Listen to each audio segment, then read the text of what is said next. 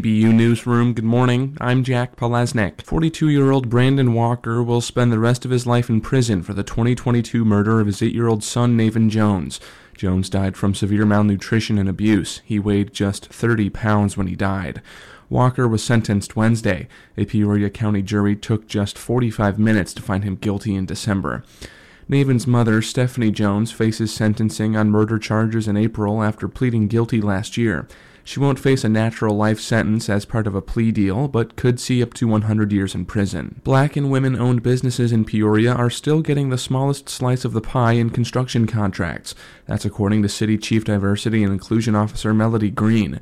She presented data showing minority and women contractors are growing in the workforce, but they are still facing barriers to success. 1999 was 25 years ago, and these barriers remain.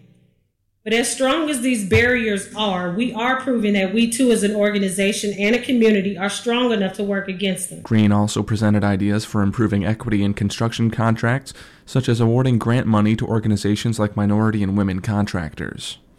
Peoria's community leaders are championing the lifelong benefits of early childhood education.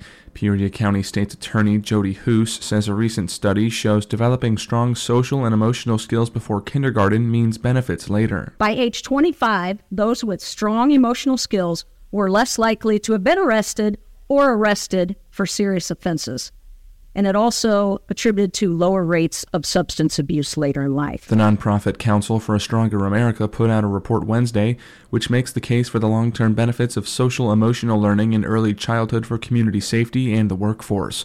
Hoos is a member of the Council's Fight Crime, Invest in Kids subgroup and an author returned home to Peoria this week to showcase her children's book. Dr. Tristan Brene Johnson read her book, Black History Explorer My Name, Our Power, to third and fourth grade students at Whittier Primary School on Tuesday. The book teaches black children to take pride in their name, no matter how hard it is to say. I don't care if your name is like the hardest name to pronounce, practice it. Tell people to practice saying your names. I feel like if people can say, Arnold Schwarzenegger and supercalifragilisticexpialidocious, you can learn how to pronounce somebody's name. The book based off Johnson's real life son was published last